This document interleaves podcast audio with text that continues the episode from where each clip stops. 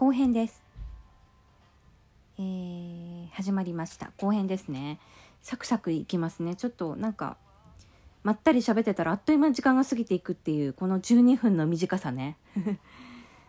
なんか最近ラジオをあんまり聞いてないけどすごく面白いラジオをえっ、ー、とこのね12分のこのアプリえーと、で見つけてね聞いたりしてましたけどね。普通のね有名な方のラジオとかは全然聞かないの。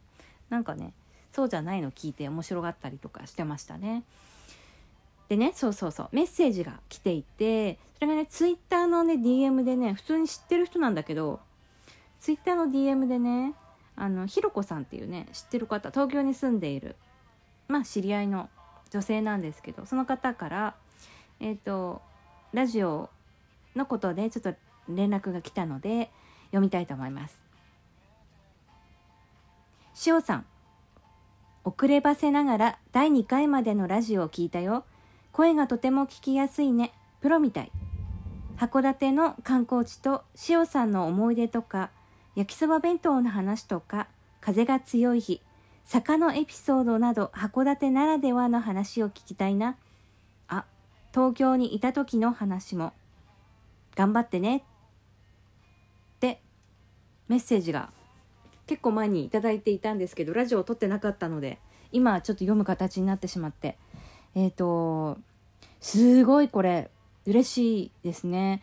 あの聞いてみようと思って1回目から聞き始めるっていうねそんなそんなそんなごめんなさいっていう内容でしょ？だからねいやありがとうございます。声はねすごく言われる。なんだろう嬉しい。これも嬉しいね。聞きやすいって言ってくれて。プロみたいっていうのはいえいえとんでもないですって感じですけど。でねね本題ね。函館の観光地。話ね。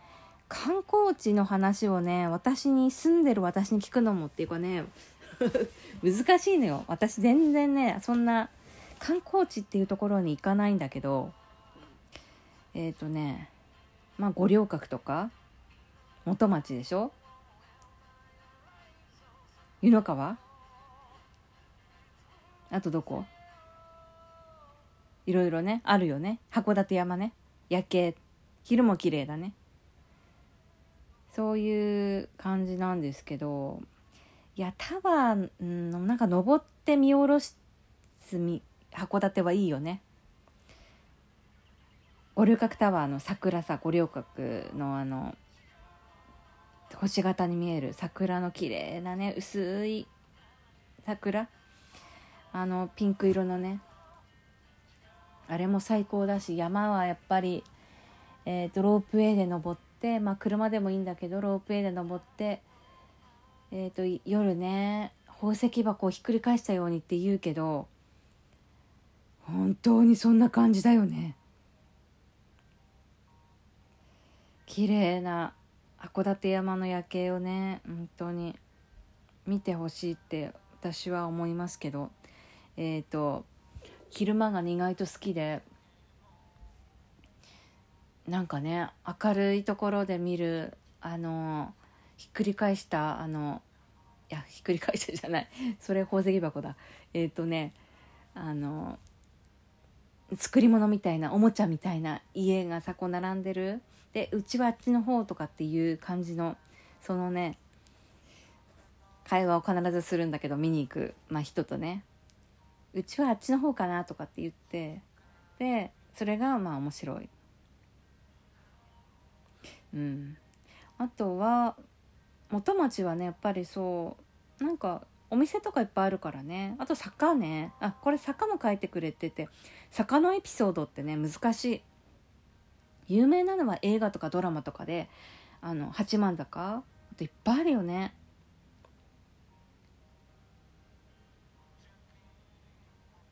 うんあとねそうそうそう。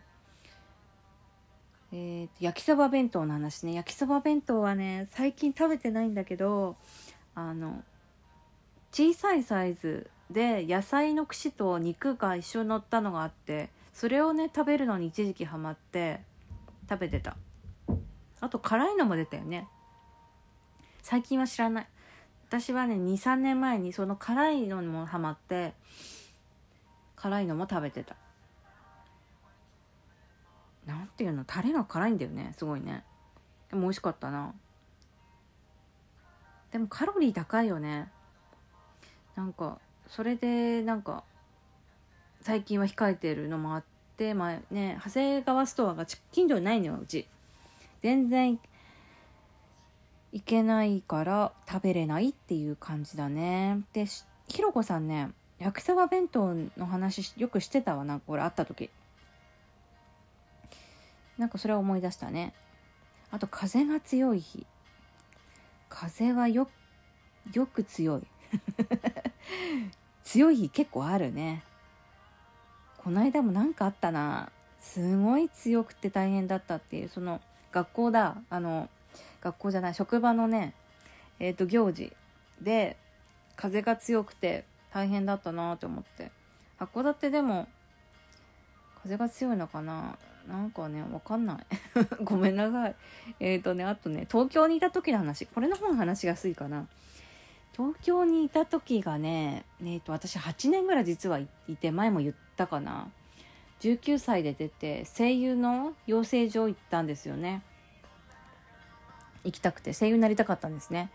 でナレーターとかの勉強してそういうのの、えー、と勉強を2年間もしてでその中のあの授業の中でお芝居の稽古をしたりしてお芝居あやってみたいと思ってもう子供の時から思ってたんだけどやるチャンスなくてでやってみたいと思って爆発してやりたさがね。で頑張ってやってて終わその養成所を辞めた後もえっ、ー、と辞めた後もそのプロダクションを受けたんだけど落ちてそのままそこでお世話になってた先生のまた演劇のレッスン受けれるなんかスクールにまた通い始めたんだけど学費が払えなくて、えー、と辞めるっていうねよくあるね、えー、と東京あるあるかもしれないけどね学費とバイトともういっぱいいっぱいでもう貧乏で貧乏でおかしい生活しててっていう悲しい話ですね。でなんかねオーディション受けたりして受かった舞台も何個か出たんだけどそんなに出たこともなく辞めて仕事に追われ 普通にねアルバイトしたりして生活してたけどもうほんとね今と違ってネクラだった。もう一人暮らしだから喋る人いないからさただなんとなく友達と会って喋って時間を使わせてみたいな。愚痴聞いてもらってとかねとんでもないね若者だったの。そんな楽しい話も全然ないんでしょ？ひどいんだよ本当に。私の東京時代は。でねなんかねまあ仲良くしてた人にいつも話聞いてもらってあだこうだっつってね。お金ないお金ないって言ってね。で結局ねいろいろあって仕事とかも頑張ったけど演劇の方も手なんか手がつけられなくなりもうね、映画のね学校も行ったけどね。それもね学費を払うの大変とかそんな感じですよもう。いっぱいいっぱいで。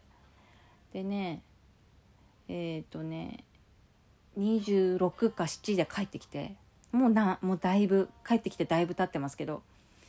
でこっちに戻ってきてからの方がまあ落ち着いてまあね家でね実家暮らしですから、まあ、一人暮らしもしてたけどそういう感じですね。東京にいた時の話は本当にねなんかおしゃれカフェでなんかそういう楽しくなんかお茶して生活してたような人じゃなくてもう本当にね大変だったからね。その思い出しかないから東京嫌いみたいになって帰ってきちゃったの。でも今はね、まあ、まだ姉とか甥とかが住んでる住んでて仲いいですからたまに行ったりしてね。でこのコロナ禍の中で行けなくなって結構何年も会ってませんけどまたね会いたいなって感じですね。なんか東京また行きたいなと思うんだけどね。生活大変でねやっぱりね。こっちに馴染んだんだね私。何十年も戻ってきて。十数年経って。好きだもんね。函館がっていうかもともと嫌で嫌で。っていうところがあったんだけど嫌なところが目についてね。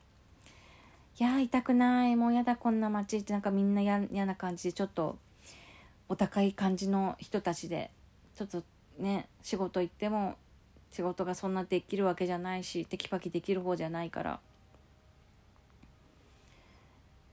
嫌だな嫌だなと思って行って。行っても行ってもねやっぱりね私自身が問題でね東京でもやダメだったから関係ないんだと思った。で今はね逆にすごくいいのね。恵まれてるんだろうね。私が変わったんだと思う。人に助けられたり恵まれて自分が変われたっていうの。それでね今はすごく充実してる。働かせていただいて良い職場でありがとうとも思うし演劇とかね朗読に関しても知り合った人とかみんなに感謝して音楽とかねライブ見た中で知り合う人にも思うしあと同級生とかねたまに会うんだけど。ね今度もまた同窓会？っていうかねほんと少人数で会うのがあったりして仲良く何て言うの？今も改めてそういう関係が築けてきたってねびっくりしてる。この今って感じ。今が一番最高なんじゃない？って思う。けどこれからねあもっと頑張っていこうと思いますあ時間ない せっかくいいいいよくいい感じで乗ってきたんですけど時間がなくなっちゃいましたねじゃあまた何かあればえっ、ー、と報告とかして、えっ、ー、と、やっていきたいと思います。ではまた、聞いてください。